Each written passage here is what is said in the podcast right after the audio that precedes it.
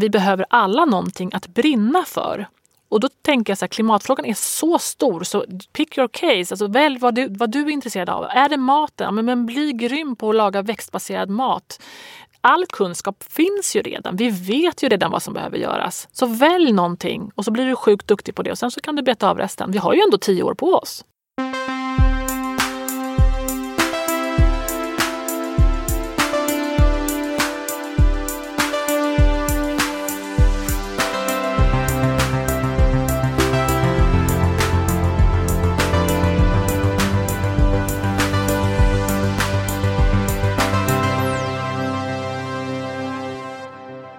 Tjenare! Jag var Christian von Essen och Heja Framtiden. Din fyr i stormen. Hoppas att du mår hyfsat bra under omständigheterna. Idag ska jag träffa Emilia Arvidsson som eh, gick från klimatnovis till klimatboksförfattare. Hon har skrivit boken Klimatglädje och antagit eh, åtta olika utmaningar för att leva mer hållbart. Samtidigt som hon med hjälp av olika experter har nystat ut hur man ska tänka kring de olika valen man gör i sitt privatliv. Så frågan är då vems ansvar är det egentligen att eh, steppa upp när det gäller klimatutmaningarna och klimathotet? Hur mycket ansvar ska vi lägga på individen? Hur mycket ansvar har näringsliv och politik? Om detta pratar vi i dagens avsnitt. Tack snälla Helio 30 för att du får vara här och podda. Det är fantastiskt, det är mysigt. Hör av dig till mig om du vill spela in en podd här i Stockholm, Kulturgatan 30. Så löser vi det.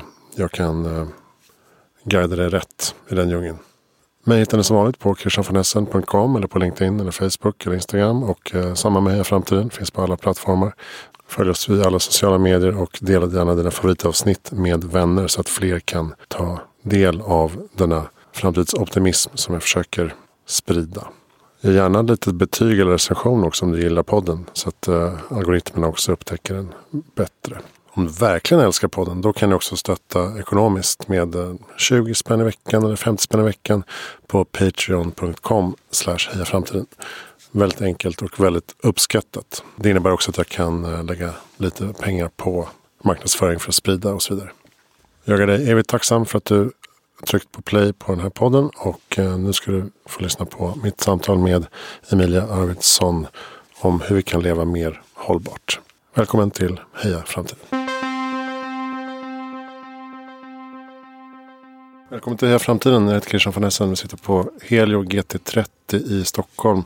Och eh, mitt emot mig sitter Emilia Arvidsson. Välkommen till podden. Ja, men, tusen tack. Konsult, moderator, kostrådgivare och numera författare till boken som heter Klimatglädje. Åtta utmaningar för ett hållbart liv. Exakt, jag har många strängar på lyran och de blir bara fler och fler. Mm. Och du, liksom jag sitter ändå hemma och jobbar sådana här dagar. Ja, ja, precis. Jag sitter ändå... Det är, ja, det är det jag faktiskt uppskattar väldigt mycket med frilanslivet. Att man är så platsoberoende. Eh, det är fantastiskt. Jag är en hemmarotta skulle jag säga. Mm. Och nu i pandemin så får du ännu mer möjlighet att grotta in dig hemma. Ja precis och jag får ju också öva mig på och dela utrymmet med min man som sitter på andra sidan väggen. Och det har gått utomordentligt bra. Särskilt eh, glad är jag när han lagar lunch till mig. Just det. Klimatsmart lunch då. Oftast, ja. Vad är bakgrunden till att du eh, ville skriva den här boken? Ja, det, det, finns en väldigt tydlig före och efterbild på det här. Och det är att sommaren 2018 så um, fick jag en personlig relation till klimatet. Och den handlade mycket om att jag inte kunde sova om nätterna för att vårt hus var så uppvärmt av den sol som sken på dagarna. Det var olidligt varmt på övervåningen och jag tänkte men det här känns inte bra. Så det var mer av en känsla. Och jag började också titta lite runt omkring mig vad det är som händer. Greta kom på tapeten ganska snart däromkring och strejkade. Och jag kände att nu finns det möjlighet att brinna för någonting här och det tändes någonting inom mig. Och då formulerade jag en, en idé om att jag skulle försöka förändra mig själv på åtta områden. Och då samtidigt som jag förändrade mig så skrev jag den här boken så att man får följa med på resan så att säga. Just det, och varför blev det just klimatglädje? Eh, ja, sanningen är den att jag har själv haft mycket ångest tidigare i mitt liv eh, och den har verkligen tagit överhanden. Och jag har inte varit särskilt smart eller, eller pragmatisk och gjort bra lösningar på grund av min ångest. Utan tvärtom, jag har blivit pass passiv, jag har blivit rädd. Jag har känt mig... Eh, jag har inte mått bra. Så jag tänkte så att jag går in med en annan inställning. Jag testar att göra det här med nyfikenhet, med glädje, med en undersökande attityd för att få till de här förändringarna. Så att jag vill ha positiva känslor. Mm. Just det. Och du blandar in dig själv som försökskanin så att säga. Samtidigt som du intervjuar väldigt många människor och eh, experter i boken. Precis. Det här var ett av de svåraste, de svåraste delarna. Att faktiskt hitta människor som jag kände att det här blir exakt rätt så som jag vill ha det. För det finns jättemånga duktiga forskare på området och att välja, det är liksom en ynnest att få göra det. Helst hade jag velat ha en dubbelt så tjock bok men det, det hade nog, då hade den nog inte blivit klar um, men tror du att många lider av så kallad klimatångest? Alltså, finns det på riktigt? Eller är det, handlar det snarare om, om att vi blir så översköljda med information så att vi till slut har svårt att fatta något beslut överhuvudtaget? Bara känner en vag, en molande skam jag tror att när vi inte lever i linje med våra värderingar så finns det närhet till ångest. Eh, och jag tror att klimatångest är någonting som de flesta känner av. För jag tror att det är svårt att leva eh, efter rätt värderingar, säger jag inom citationstecken. De flesta vill gott. Det tror jag. Jag tror gott om människan. Vi vill gott. Men det är inte särskilt lätt. Eh, vi, vi fortsätter i gamla hjulspår. Vi gör som gruppen gör. Eh, men jag tror att jag tror att om vi inte lever enligt värderingarna så kommer ångesten ändå. Mm. Och hur eh, började du arbetet? Att säga? Mappade du ut de här åtta utmaningarna som du skulle genomföra och sen började dra i olika trådar?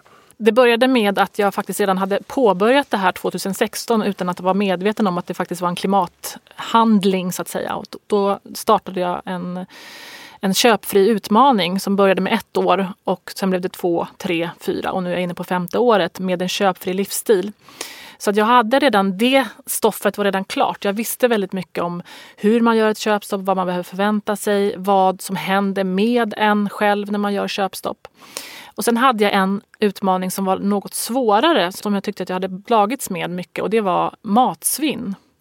En klassiker och kanske världens mest onödiga utsläpp det är ju matsvinnet. Så jag började med dels det lätta, köpstoppet, och sen så gjorde jag det som jag tyckte själv var svårast och det handlade om eh, matsvinnet. Och sen tog jag utmaning för utmaning. Det var, handlade allt ifrån eh, att ställa av bilen till att bo kollektivt några dagar och testa, på det, leva på mindre yta.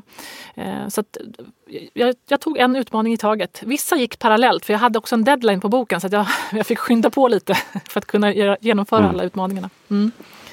Vad skulle du säga i efterhand då var svårast respektive roligast att göra? Roligast tycker jag faktiskt är att eh, lära mig mer om växtbaserad mat. Jag måste säga att det är bland det svåraste jag har gjort för att maten är så personlig. Det är jättesvårt. Jag är uppvuxen med falukorv och köttfärssås. Jag har, ingen, jag har aldrig haft en sån här jättekänsla för eh, det moraliska kring hur man äter. Utan det, jag har gjort som, som jag alltid har gjort. Och den utmaningen var liksom både roligast och svårast kan man väl säga. Så att jag fick eh, möjligheten att lära känna mig själv och min familj. Hur gör vi här hemma? Och också lära mig på nytt. För det är ju lite som att gå i en eh, matskola. Liksom. Hur, vilka smaker funkar med varann och varför smakar inte havregrädden som jag vill och, och så vidare. Att äta växtbaserat var både roligast och svårast samtidigt. Ja, okay. så. så att. Du körde veganskt i en månad? Jag körde veganskt i en månad eh, och det började med en konflikt direkt, dag ett. Eh, och det var att min man undrade vad vi höll på med. Varför har vi inte smör längre i kylskåpet och så vidare. Men vi sköt upp då starten ytterligare en vecka där vi pratade med varann. Så det här handlar också om relationer. Hur, det är inte bara att jag isolerat själv gör en handling utan hur ska jag få med mig andra människor? Det kan ju både vara min man men kanske också till och med min samfällighet och så vidare. Så att man liksom sprider det här lite i större skala. Och sen så, det gick så, så pass bra att min man började göra mina lunchlådor. Han visste att jag skulle ta tåget någon dag till Göteborg. Jag var helt slut på kvällen och orkade inte tänka på någon matlåda och han fixade en växtbaserad. Eh, den var helt okej okay, faktiskt. Mm. Bra. Något som slår en när jag läser den här boken är ju att eh, för många kan ju lätt avfärda den här enskilda individens eh, liksom, roll i, i det här stora systemet. Och, eh, men, men du, du låter inte stanna där riktigt utan du, du gräver ju vidare så att säga. Och det som jag tänker på mycket är ju den här ansvarsfrågan. Alltså vem, vem bör steppa upp liksom, för eh, klimatfrågan? Är det politikerna eller näringslivet eller eh, privatpersonerna. Och det är ju naturligtvis alla tre då på olika sätt. Men vad är, vad är din liksom, syn på det så här i efterhand? Jag tror för att, för att politik ska få genomslag så måste man ha med sig hela gänget, gänget Sverige som jag brukar säga. Eh, har vi inte de här eh, fundamentala sakerna på plats, alltså hur vi ska leva, vad vi ska äta, hur vi ska konsumera. Ni, du hade ju tidigare en podd här, nu kommer jag inte ihåg vad hon hette, från Åland. Mm. Eh, hon pratade om det här att ställa om, faktiskt att individen ställer om. Eh, det är självklart att vi ska göra eh, förändringar där den gör som mest nytta just nu det vill säga det handlar om matsystem och så vidare. De här stora förändringarna behöver komma, till, komma på plats. Men någonstans är det ju vi som lever på jordklotet som ska göra de här olika sakerna. Vi ska äta på ett visst sätt, vi ska transportera oss på ett visst sätt och vi ska också rösta på ett visst sätt. Så det är ju vi som ger politikerna makten.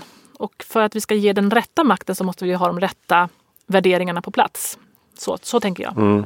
Och någonting som är intressant också är att om man nu ser det som att konsumenten har makt eller kunden eller individen. Så är det intressant hur du inser i boken hur svårt det är att få tag på de här siffrorna och informationen från företagen. När det gäller vattenförbrukning, energi, var kommer elen ifrån? Hur ska jag eh, tänka för att vara mer eh, energismart? Vilka typ av mat ska jag äta för att vara klimateffektiv och så vidare. Det är inte helt lätt som individ att veta Eh, vad man, vem man ska lyssna på. Och, och, företagen döljer också detta ganska bra. Mm. Ja, just det, du, du frågar även eh, dism, eller vad säger, tvättmaskinstillverkaren hur mycket vatten som förbrukas i respektive program. Och så. Det är inte heller helt enkelt att få reda på. Behövs det liksom en är det transparens som vi saknar för att liksom kunna fatta de här besluten? Jag kan säga att det här det är supersvårt att vara, eh, även om man, om man har, har den goda viljan så Eh, det är ju ingen som har tid att sätta sig ner och skriva en bok på 300 sidor och gå igenom allt detta. Det, det, det, liksom, det är mycket som behöver till och jag märkte ju själv att det fanns kuns också kunskapsluckor och det behöver vi också få. Vi behöver få liksom lite mer alltså, en kunskapshöjning när det gäller klimatfrågan hos gemene man. Det, det, handlar inte bara om utsläpp alla gånger också. Det är också viktigt att ta, ta reda på. Vissa utsläpp kanske faktiskt är mer värda än andra om man säger så. Men visst, det är supersvårt och vi behöver transparens. Och sen också att vi är lite kritiska. För det är väldigt många till exempel elbolag nu som pratar om ren el och, och liksom fossilfritt och så vidare. Och det är jättebra men fortfarande så är det så att vi behöver dra ner på resursåtgång. Det är viktigt att vi också effektiviserar. Det, det, det läcker ut en massa el också till exempel när det, när det gäller uppvärmning och så vidare. Vi behöver bli liksom smarta på alla områden. Det är jättehärligt att, att eh, elbolagen tar täten och visar på att vi i Sverige är duktiga på alla möjliga sätt att få förnybar energi. Men fortfarande så är det så att vi behöver bli duktigare på att vara lite mer återhållsamma i hur vi använder eh, energi. Mm. Och en, en invändning mot uh, den här livsstilen som du testar på lite grann är ju att den bromsar in saker och ting. Uh, på gott och ont då, förstås. Men hur ser du på liksom, ekonomisk utveckling och teknik uh, i relation till att leva hållbart? Ja, bra fråga. Den är stor. Eh, jag pratar inte jättemycket teknik i min bok. Eh, den typen av lösningar. Jag tror mycket på lösningar. Vi behöver jobba på alla fronter. Men jag tror också generellt sett att vi behöver en livsstil som går i linje med vad vi faktiskt eh, har, har rätt att göra. Vi pratar om en överkonsumtion som är liksom långt över vad vi borde göra. Ja, jag, jag, tror mycket på det här med resurs, resursanvändning i stort. Även om vi får ny teknik så kommer det att kräva energi. Det är inte så att det kommer vara helt fossilfritt ändå. Så då är frågan vilken typ av teknik kommer vi behöva? Eh, och ja, För du är ändå inne lite på så smarta hem och smarta, eh, smart energi och sådana saker. Ja, men alltså, absolut. Jag, jag, är med på det. Men det ska också fungera för konsumenten. Alltså den som, den som gör de här olika lösningarna, alltså elleverantören till exempel, tycker det här är supersmart. Vi har ett supersmart, liksom, en jättebra lösning där det, det bara, allting kommer att gå på automatik. Men så, så visar det sig att det ändå finns luckor där, där, där konsumenten undrar vad är det jag ska göra egentligen? Vilken knapp ska jag trycka på? Konsumenten är ju egentligen inte så intresserad av tekniska lösningar. Just el är ju skittråkigt rent ut sagt. Om man inte är som jag, för jag nördar mig in i vår egen elstatistik och håller fortfarande på att liksom dra ner så mycket som möjligt. För det går jag igång på. Men vi behöver hitta olika lösningar för olika människor, tänker jag också. Mm. Alla är liksom inte intresserade av att dra ner staplarna. Just det. Och, eh, och där kan ju eh, visualisering och gamification, nudging, alla de här trendbegreppen kan ju faktiskt eh, hjälpa ganska mycket i att fatta små beslut hela tiden så att säga i, i hemmet. Ser du någon liksom, utveckling på det området? Ehm, jag skulle säga att det finns en lång bit kvar. Mm. Det är en lång bit kvar. för att vi gör olika saker. Jag menar, man pratar om det här med lastbalansering till exempel. Vi skulle mycket hellre vilja att du tvättade på natten och så vidare. Men om, jag menar, om alla börjar tvätta på natten då, då blir det helt plötsligt en, en, eh, en flaskhals där att vi har för mycket elanvändning på natten. Så vi behöver hitta sm många små lösningar tillsammans. Jag, brukar, jag skrev i boken bland annat att vi som frilansar, vi kan ju tvätta när ingen annan tvättar. Men alla andra lever ju ett 8 till 5 jobb. Eh, hur ska vi göra då? Så. Också med buller problematik om alla tvättar på nätterna. Det, det också. Och det, det, är just den här typen av problematik som kommer upp. Att man har en lösning men så visar det sig att det, det, det stör på något annat håll. Så det, jag skulle säga att vi har en bra bit på väg men jag, jag tycker också det är väldigt spännande. Det finns i boken till exempel ett exempel där man har ett, ett, ett konstverk eller liksom inrednings, en inredningspryl som eh, signalerar när det är för, för hög användning. När det är för stor, stort tryck på elnätet så signalerar den till någon slags sån här att man ska slappna av tid och då stänger man av allting och så sitter man där och mediterar. Men jag menar, det bygger ju också på att konsumenten är välvillig och tycker att det här är en bra idé. Liksom. Man kanske är skitstressad. Jag menar, ungen har inga rena kallingar till imorgon. Hur ska vi göra? Ska sitta här och meditera liksom? Mm. Var det en fågel som kvittrade? Eller vad? Ja, det var en fågel som kvittrade och sen efter 30, det, det, det, är tidsinställt liksom. Och så är det någon kotte som ramlar ner på golvet när det är dags att börja meditera. Och det, alltså tanken är jättefin och, och jag gillar själva konceptet. För mig hade det varit underbart eftersom jag tycker om det här slow life. Mm. Eh, men jag tänker att en, en stressad småbarnsförälder som ska stänga av en påbörjad tvätt, mm, not so much. Det är bandyklubban på den där sen. Ja, men exakt. och när, när du har liksom nystat i det här Uh, vad som är klimat och vad som är miljö och vad som är energi och eh, hållbarhet. Så det, det, finns ju inga rätta svar riktigt. Har, har det varit upplysande eller eh, frustrerande? Eller både och? Jag skulle säga att det har varit en enormt eh, spännande resa att göra rent kunskapsmässigt för mig. Jag hade, inte, jag hade ingen koll på klimatfrågan överhuvudtaget. Det var nästan så att den Aha. inte existerade för mig. Och det är det som är så intressant. Att jag har gått från noll till hundra på ett år. Det ingen liksom miljö Nej, alltså jag visste att jag, att, att jag älskar naturen och är mycket ute. Men jag, jag hade ingen, jag hade ingen eh, kunskap kring det här med ppm i atmosfären eller hur det hänger ihop eller varför vi har en, en energiproblematik. Jag visste inte ens hur elen är kopplad till klimatfrågan och det vet jag ju nu. Och den, det, den, det är det tyngsta kapitlet skulle jag säga. Det, det, var ju väldigt snårigt till en början att få reda på men hur, hur hänger min elräkning ihop med det som händer i atmosfären? Vad, vad är liksom kopplingen och så vidare. Mm. Och det handlar om det här med livscykelanalyser och så vidare. Eh, men jag tycker att det har varit väldigt upplyftande att få reda på mer men också frustrerande för att jag inser att eh, ensam är inte stark i det här fallet. Utan vi behöver bli flera som också har det här intresset. Vi behöver, vi behöver verkligen jag tror på kunskapshöjning, jag tror att vi behöver påverka våra unga och barn. Men vuxna behöver också göra så att ungdomar blir inspirerade. Våra livsstilar är inte hållbara och det, det är det som jag tror skapar klimatångest. Mm. Vi vill någonting men vi kan inte genomföra det egentligen för att det är ut, liksom de planetära gränserna, vi spränger dem för länge sedan. Och där tror jag också att, som du säger, ensam är inte stark utan det är i, i mobiliseringen i, i gruppen som eh, att sprida kunskap som kan göra att man faktiskt kommer till någon slags förändring.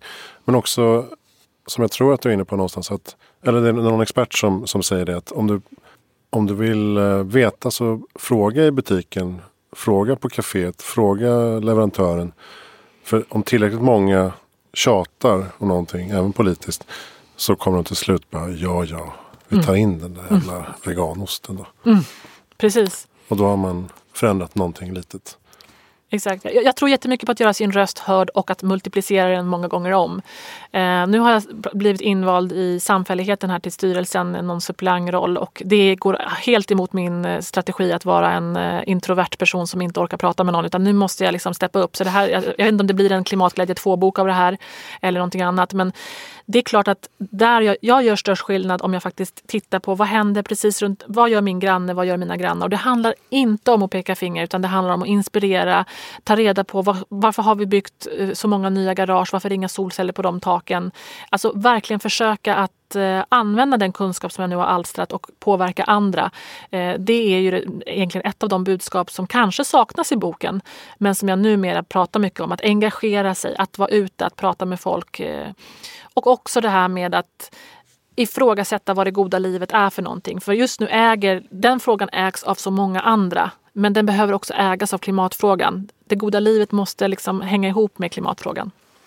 Ja, och så tänker jag att om tusentals människor pratar med varandra och säger att ja, men, eh, man ska bara tvätta på det här programmet till den här tidpunkten för att spara vatten och el.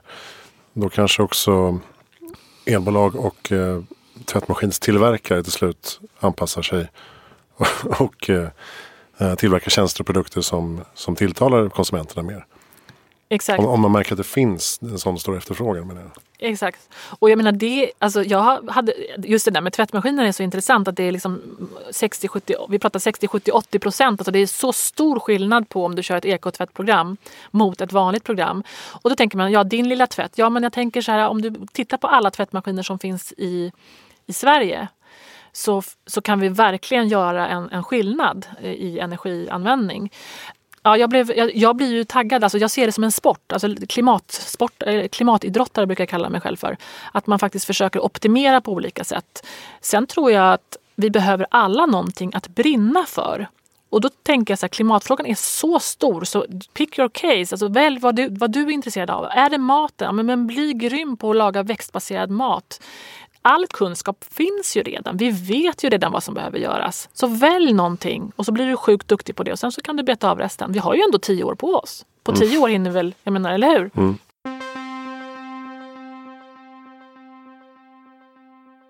Men skulle man kunna se tydligare liksom incitament för privatpersoner och konsumenter att uh, göra rätt? Hur menar du då? Nej, men att man uh, att man tydligare visualiserar och får siffror och får poäng. Och liksom, man kan se att man säger, ja men nu, nu är jag duktig. Eller är det farligt att gå den vägen? Jag tror att olika människor går igång på olika saker. Jag gillar ju siffror och statistik och staplar. Jag hade jättegärna velat ha en, så här, ah, en, liten, en röst från spisen som sa Good for you att du använder lock när du kokar pasta. Liksom. Varför inte?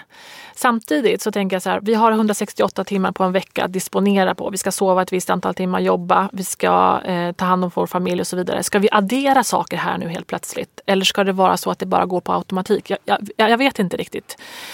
Ja, det är bra fråga. Det är en bra fråga. Jag skakar lite på huvudet här. Men det, mm. det, finns ju, det finns ju saker som fungerar för vissa och, och som inte fungerar för andra. Mm. Mm. Något som också ställer till det lite är ju, är ju språket. Alltså eh, begreppen. Så här, vad är? Är det, är det fossilfritt jag är ute efter? Eller är det klimatneutralt? Eller är det miljövänligt? Är det giftfritt? Eh, förnybart? Eh, det där måste ju ställa till en del för, ja, men för att fatta beslut egentligen. Ja, alltså dels så tänker jag att, att eh, det blir ju marknadsföring till stor del. Liksom. Att vi, vi vill ju gärna att konsumenten ska känna sig som en hjälte men frågan är om det räcker hela vägen. Det är det jag menar. Och då är vi tillbaka till det här med resursanvändning. Mm. Vi, vi, kan prata om klimatsmarta bilar, vi kan prata om klimatsmarta Eh, all, andra fordon och så vidare. Men jag tror vi behöver vara medvetna om att varje sak som vi gör, om jag ska ta mig från A, punkt A till, till B så är det en form av resursanvändning ändå. Eh, så att en viss måttfullhet hoppas jag på att man ska kunna marknadsföra även till konsumenten. Och jag vet att de politiska styrmedel som finns när man pratar om till exempel minskad privat konsumtion eller en högre skatt och så vidare. Det är ju inte så populära beslut att ta. Så då är vi tillbaka till det här, vem är det som ska göra vad? Eh, men för att vi ska vinna, vinna mer livskvalitet så jag tror ingen skulle faktiskt vara emot att få mer tid till saker och ting. Som, som ett exempel. Och mm. tid skulle vi ju kunna få om vi gick ner i inkomst. Men vi är så in, inkörda på att man ska tjäna ett visst antal kronor varje månad. Men varje krona, jag tror jag såg ett, ett, ett webbinar på Forum för miljösmart konsumtion som har väldigt trevliga webinars. Där sa de att genomsnittliga utsläpp för en krona är 46 gram koldioxid. Mm. Och eh, tjänster, tjänster har någonstans ett snitt på 9 gram per krona. Så vi ska vara medvetna om att den där plånboken som vi går omkring och bär på, den, den, behöver, vi, den behöver vi göra klimatsmart. Varje krona kan vi till och med göra kronorna klimatpositiva, då är vi inne på någonting väldigt intressant. Du tänker på gröna investeringar, eller hållbara investeringar? Till exempel, men också sådär liksom, eh, om jag köper den här, om jag köper svenska närproducerade, vad det nu kan vara, äpplen och betalar för det. Hur många gram koldioxid eh, har jag släppt ut med, med de här äpplena? Alltså att vi ändå förstår hur det hänger ihop. Jaha, de kanske har transporterats till butiken, men vem, är vem har transporterat dem?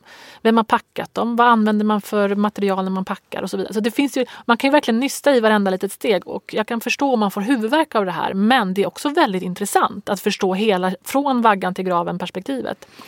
Mm. Så att, mm, men... Många hävdar att just när man får spårbarheten eh, och datan svart på vitt, då kommer man fatta ett annorlunda beslut. Mm. Alltså om vi ser att den här tomaten har släppt ut så här mycket koldioxid och den här har släppt ut så här mycket. Så kommer jag till slut vilja ta den som har lägst påverkan om det inte skiljer mm. allt för mycket i pris. Uh, men vi är lite en bit ifrån det där fortfarande. Där pratar vi om blockchain och sådana saker. Och Internet of Things till exempel. Just det. Har du stött på någon, någon sån diskussion i det här arbetet?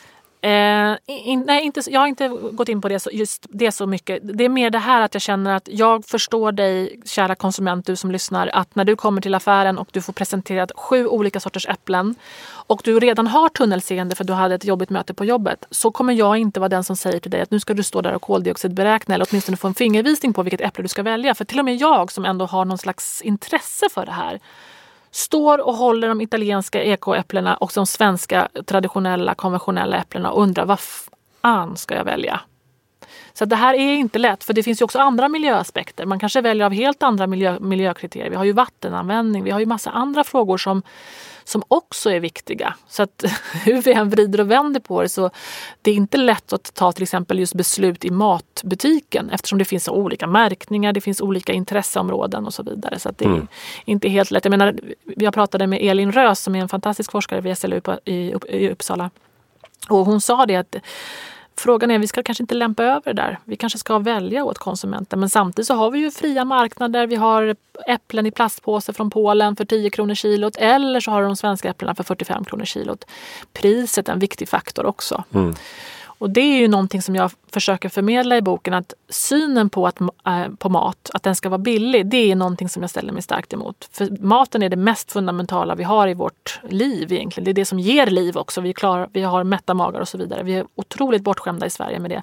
Och ändå så marknadsförs vi som det ska vara den billigaste kassen. Hur värderar vi maten? Vi köper snygga jeans för en tusenlapp men vi knorrar lite när potatisen har gått upp lite grann konstiga värderingar. Ja, mm. Där pratade också Johan Jörgensen om i ett tidigt avsnitt här från Sweden Foodtech. Mm. Just att eh, vi skulle aldrig köpa kläder med bara priset som, som guide. Att, nej men det tar väl den billigaste liksom. Ja. Det funkar inte riktigt så. Nej, det, det, är lite märkligt att, att, uh, att maten har blivit... Det blivit en slagpåse lite grann. Mm. Eh, och, och jag förstår ju liksom jag tycker det är fantastiskt att vi har en sån, en sån eh, Alltså det är, när man går och handlar, du kan ju få vilken matvara du vill idag i butiken. Men frågan är om vi har blivit lite för bortskämda, att vi kan välja, välja precis vad vi vill och vi blir nästan lite sura om det inte finns. Till och med min son liksom vill ha vattenmelon i mars månad liksom, och så får han det. Liksom. Mm. Ja.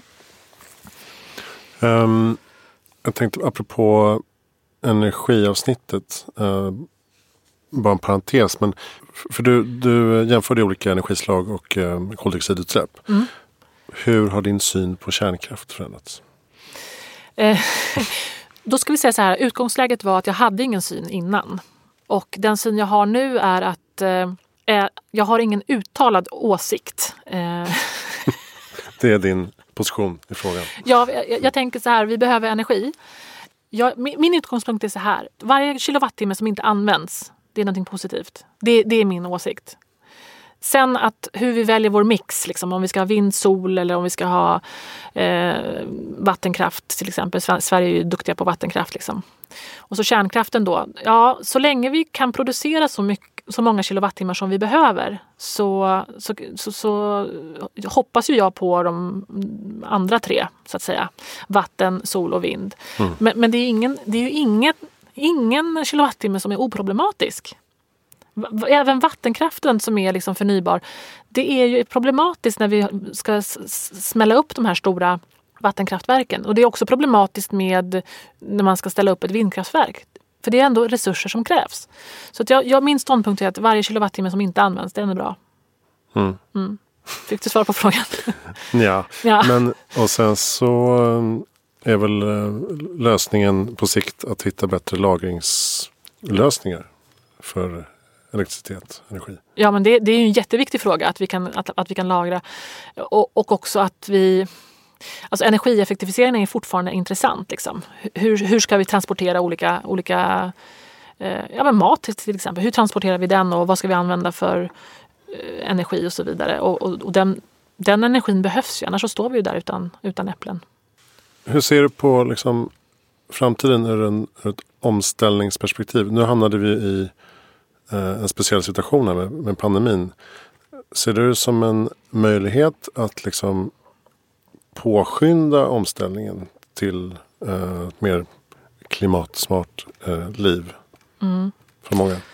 Jag, jag, tror att det, det, är en väg att gå. Jag, jag tror att vi har fått en, eh, en, en bild av hur det skulle kunna bli om vi inte tar klimatfrågan på allvar. Vi är redan där. liksom. Vi är redan på en plats där vi har ett virus som härjar och det finns säkert kopplingar till klimatfrågan där också. Jag vill inte uttala mig exakt hur men det finns ju de som, som, som säger att det här det, det, det hänger ihop med hur vi hanterar mat och så vidare. Jag hoppas att vi vågar ta eh, beslut nu de här olika krispaketen och allting, att, att man har den här hållbarhetstanken med sig. För why not liksom? På något vis. Mm. Den här situationen kommer ju komma tillbaka till oss. Det är ju inte det första och sista viruset som kommer. Eh, hur skapar man, jag tänker så här, ur ett hållbarhetsperspektiv. Nu kom viruset och vi har problem då med ekonomi. Och vi har problem med människa. Den enda som kanske gynnas lite grann då är det miljön då på något sätt. Man pratar om luftföroreningarna, hur det ser ut. Hur kan vi skapa en, en, en situation att kommer det ett till virus att, vi faktiskt, att det inte påverkar ekonomin, att det inte påverkar människan och att miljön också mår bra. Så jag hoppas att man kan använda de där tre benen i hållbarhetshänseende. Eh, det kommer att komma igen. Hur gör vi då? Mm. Mm. Men jag tänker också att, att äh, människor äh, blir vana vid att inte nyttja transporter på samma sätt. Man blir van vid digitala verktyg. Inte okynneshandla och så vidare. Mm. Man undrar ju lite om den typen av beteendemönster kan eh, hänga kvar mm. även efteråt. Jag tycker det är så spännande när man ser, och det här är ju bara på, i liten skala, man ser de här olika restaurangerna, bland annat Sopköket som jag talar varmt för som har, gör mat av ma, potentiellt matsvinn där, där nu senast Avanza gick in och donerade 50 000 kronor. Det är ju fantastiskt att det händer men tänk om det kunde vara liksom sådana modeller som gör att liksom, de som har det bra faktiskt hjälper. Det blir en solidarisk handling. Vad händer med den? Den borde ju finnas lite mer ofta och, och, och, och faktiskt stötta upp. Jag menar, jag själv har blivit av med nästan alla mina uppdrag under den här krisen men, men jag valde då att ta kontakt med eh, faktiskt Myndigheten för samhällsskydd och beredskap som jag nu ska börja jobba för så småningom på timme. Men det är också så här att var, var, var kan andra göra nytta så att andra kan överleva helt enkelt? Det visar att vi faktiskt har förmågan att vara solidariska när det väl gäller. Och det är det som är problematiskt med klimatfrågan för den känns ju som att den gäller ju inte riktigt än. Vi har ju ändå fått de här tio åren eller vad man nu pratar om. Eh, men jag tror att har vi fått öva upp vår solidariska handlingsförmåga och kraft så kanske vi kan hitta affärsmodeller där det faktiskt går att klara av pandemier också så att ekonomin inte blir lidande. Mm. Nu pratar ju många bolag om någon slags grön nystart. Mm. Tror att man kan eh, hitta en sån väg eller är det bara liksom greenwashing? Vilka svåra frågor hör du. Jag måste tänka efter lite. Ja, green, det är klart att det finns greenwashing också. Eh, men nu så, verkar det som att de, väldigt många vill att vi, ska nu, att vi ska ställa om men att man kanske inte riktigt vet hur. Eh, det var väl någon, något påskrift här av något, något, något upprop där man faktiskt mm. pratade om vi vill ha det här, vi vill, vi vill ha det grönt liksom. Eh, med tanke på att det faktiskt kommer kreativa lösningar. Man började med det här med hjälpmåltider och måltider till, vård, till vården och så vidare. Allt det här är ju faktiskt väldigt bra. Man ser att okej, okay, här finns det ett reellt behov. Men de behoven finns ju även när vi inte har pandemier. Vad är det som gör att vi nu har ett sånt genomslag? Men det är ju för att eh, Corona har en jäkligt bra PR-konsult som klimatet borde boka. Det har ju, mm. den frågan, alltså, pandemin har ju fått en enorm... Det är ju ingen som inte känner till den. Och det väcker också det väcker någonting gott hos människan. Jag såg att det var väldigt många som hade sökt till både undersköterskeprogrammet och sjuksköterskeprogrammet och läkarprogrammet. Folk vill helt plötsligt göra skillnad för att nu är kniven mot strupen och strupen är ju då samhället. samhället. Så att eh, det verkar faktiskt kicka igång oss. Man önskar ju att klimatfrågan hade samma, samma ammunition om man säger så. Ja, just det. Vi pratar ofta om att hitta liksom en gemensam story eller något slags um, syfte som man kan mobilisera kring mm. eller mot. Mm. Där viruset blev liksom mer påtagligt ja. och uh, här och nu. Medan klimatfrågan som du säger den, den får vänta lite. Mm. Men, men jag tänker att det ena behöver inte utesluta det andra. Nej, och, och sen tänker jag också det, det här med att någonting blir personligt. Mm. När, det liksom, när det berör dig. Om din granne har legat inne och eh, haft, eh, haft respirator och du, och du verkligen känner oh vad nära det kom. När klimatfrågan kommer dig väldigt nära och då kan det också vara via plånboken ska jag säga. Så en skatt kan också komma dig väldigt nära. Men olika människor behöver olika typer av relationer till klimatet. Och jag, det är det jag vill att den ska bli. Jag vill att klimatfrågan ska bli personlig. För det är då vi kommer att agera.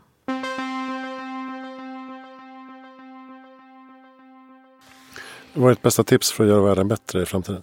Eh, öka på sin kunskap och agera. Det tror jag är jätteviktigt. Men det är svårt, då, då kommer ju problemet att uh, vad är rätt kunskap och var ska jag hitta mina källor? Mm. Hur ska jag veta att det är korrekt och så vidare. Precis. Ja, jag, jag måste väl ändå lämna det här ansvaret på, på individen. Det som vi var inne Va? på. Vem, vem, ska, vem ska göra vad? Eh, givetvis så är det svårt att sålla men jag tänker att eh, lite beroende på vad man har för bakgrund själv så, så, så finns det kunskap där ute som är bekräftad och, och eh, där det finns vetenskap bakom. Och det är väl den, den typen av kunskap som jag pratar om. Har du några bra lästips förutom eh, din egen bok? Eh, ja, det har jag. Ehm, Deep Work av Cal Newport tror jag han heter. Mm. Fokus, fokus, att, att fokusera på olika sätt. Just det. Det är bra för oss som jobbar hemma och lite ja, fladdrigt. Verkligen. Mm. Mm, ja, men det, den, den gillar jag också. Den finns nu på Volante förlag. Eh, på svenska, eller hur? Ja, exakt. Yes. Och den heter Deep Work på svenska också. Ja. eh, just hur man kan hur man kan få in fler eller ju fler fokustimmar man kan få in på en vecka eller en dag desto liksom mer mirakel kan man utföra jag, jag som är väldigt så här, eh, splittrad i mitt sätt att både tänka och vara har haft stor nytta av att våga fokusera. För det handlar också om att våga fokusera och lämna vissa saker bortom sig. Det vill säga mobiltelefonen. Mm. Jag kör ofta Pomodoro-metoden. Gör du det? Ja, jag har den appen på mobilen. Ja, okay. mm, den är suverän. 25 minuter fokus, 5 minuter paus. Ja. Och det är ganska utmanande. Alltså man, man har fått en, en flipp, flipprig hjärna de senaste åren. Ja, men eh, när man väl kommer in i det så är, det, så är svårigheten att sluta efter 25 minuter. Exakt. Om man, om man inte slutar och bara nöter på då kan man också bli trött. Alltså, så att nyckeln är ju att sluta mm. och ta pauser. Mm. Rensa, röra på sig och sen komma tillbaks. Exakt. Men det är där någonstans man brukar fallera. Ja, jag brukar också köra över de där 25 minuterna. Mm. För då har, man ju faktiskt, då har man ju faktiskt bestämt sig. Då tycker man att man är duktig. Ja. Egentligen, så är, egentligen så är det viktigast att komma igång. Just när man har skrivkramp. Bara, Nej men nu sätter jag klockan. Vi hörs. Mm. Mm. Det där är en ständig, uh, ett, ett ständigt experimenterande som man håller på med. Mm. Um, jo, men du, du nämnde någon Facebook. Har du några bra tips på Facebookgrupper som uh, pratar om de här frågorna? Ja, men självklart. Två stycken Facebookgrupper. Eh, dels är det Köpfritt 2020 för detta 2019. Där har vi ett eh, högt i tak samtal kring vad ett liv kan innehålla bortom konsumtion. Eller bortom shopping ska jag säga. Vi, vi kommer alltid konsumera. Eh, och sen eh, så har jag faktiskt vågar jag faktiskt ge tips om klimatglädjegruppen. Vi är inte så många än så länge men vi pratar och uh, utbildar varandra i klimatfrågan tillsammans. Okay. Just det. Och eh, när man pratar om det här köpstoppet. Ska man säga att du tillåter ju så här restaurangbesök, eh, fika ja, och sånt. Ja, men, men, det är mer prylar och kläder som, ja, som du har dragit ner på. Vanligtvis i poddar brukar jag nästan bara prata köpstopp. Men den här gången så, men vi kan väl ta det lite kort bara. att Ett köpstopp innebär att man själv sätter ramarna. Om är man sjukt duktig på att shoppa kläder och prylar, då, det är kanske där man ska sätta sitt stopp. Eh, jag valde då att eh, i år ha en ganska sådär stram budget så att jag valde att äta ute en gång i veckan och, och fika ute en gång i veckan. Under coronatiden så har jag sagt att det är två gånger i veckan eftersom jag vill stödja lokala initiativ och så vidare. Men, men jag tänker att just köpstoppet handlar väldigt mycket om att man behöver utgå från sin egen situation. Vad, vad är det jag är duktig på att slänga iväg pengarna på? Och då skulle man kunna lägga till där också hur mycket utsläpp är det per krona där? Att man faktiskt har en medvetenhet kring eh, resursanvändning. Och köpstoppet handlar inte heller om att vara asket. Liksom. Det, det, har man ett avsteg så är inte det hela världen. Ja, just det. Böcker, hur ser du på det? Jag stödköper författare som jag känner. Ja. Eh, men jag skulle varmt rekommendera ett besök till biblioteket. Mm. Mm. Ja, det, det, är faktiskt uh, trevligt. Mycket. De har också lättat lite på utlånings... Uh, eller på... Um, vad säger man? Utlåningstiden. Ja. ja, jag tror att mitt bibliotek där i Haninge kulturhus det är 42 dagar får man ha boken och så är det tre eller fyra omlån. Just det, och även nyhetshyllan nu på Stadsbiblioteket i alla fall. Var två veckor stenhårt tidigare. Ja. Men nu har det också lättats. Ja, så man kan låna om även nyheter. Det, det händer grejer. små, små steg ja. mot en bättre framtid. Mm. Um, och du finns på Emilia va? Enemilia.se. Jag finns på LinkedIn. Där får ni jättegärna lägga till mig. Jag finns på Facebook. Så det är bara adda. Mm. Och eh, kolla för all del upp eh, boken Klimatglädje. Åtta utmaningar för ett hållbart liv. Det finns också på streamingtjänster. Ja, det finns, vad säger man? Ja, men det boktjänster. Finns boktjänster, ja det finns som e-bok och, och så vidare. Yes. Inte ljudboken? Inte ljudboken, nej. Vi får se hur det blir med det. Mm.